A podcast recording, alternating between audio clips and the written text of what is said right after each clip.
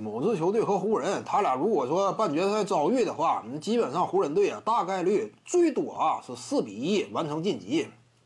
某支球队怎么讲呢？极致的小个阵容，这种打法不是不行，因为呢，你可以通过呀自己投射方面的优势，尤其呢核心领袖狐狸球手这样一种强悍的单打能力，逼迫对方不得不匹配你的阵容。对方真说内线蹲着一个呃低位的笨重型内线呢？他进攻端可以打你，这个不假，但是你进攻端也可以予以回应，就看谁效率高呗。第一位有几个恩比德呀？更何况恩比德经过事实检验证明呢，一旦说整体球队啊进攻端，哎阵容配置也稍微有点不理想，也不太好用嘛。所以呢，狐狸球手率领之下的某队啊，他可以或者说他有能力逼迫对方啊匹配自己的小个化阵容，但是呢，小个阵容哪种情况比较理想？都是锋线。这个比较理想，因为锋线呢兼具机动灵活以及摇摆能力，低位这块防守能量也足够，稍微夹击一下呢，不说不能应对，而且冲击力也强。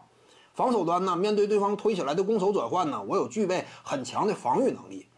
但是某支球队呢，它不是锋线阵容吗？大部分呢基本上都是后卫啊，都是小个吗？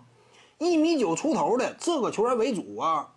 有几个两米的，你比如说丹尼尔豪斯这样的，不以防守见长吗？这是某支球队啊，他目前的阵容框架吗？考虑到他平均身高确实矮，全是一帮后卫的话，这个就挺危险。因为湖人队呢，他有能力匹配你啊。我不是不能打锋线阵容啊，我也有球员呢。你比如说浓眉啊，他打首发中锋啊，这就完全可以嘛，我能够予以你一定的应对。但是在这样一种啊，我能够应对你阵容的情况之下，你能否应对我呢？浓眉谁能防呢？对不对？低位空切顺下，勒布朗詹姆斯与浓眉之间的挡拆呀，不太好拦吗？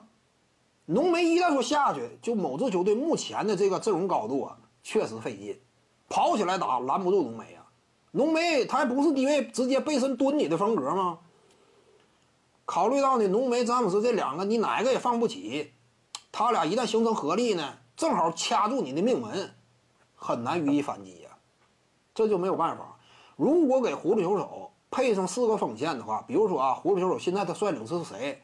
给他一套差不多呀，塔图姆那种阵容环境，狐狸球手今年说实话，争冠不是说完全没戏的。但是目前某支球队阵容太矮，这个小个呢有惩罚能力，但是呢。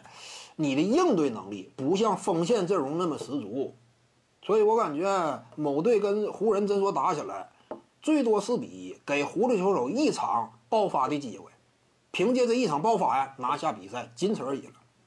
徐静宇的八堂表达课在喜马拉雅平台已经同步上线了，在专辑页面下您就可以找到它了。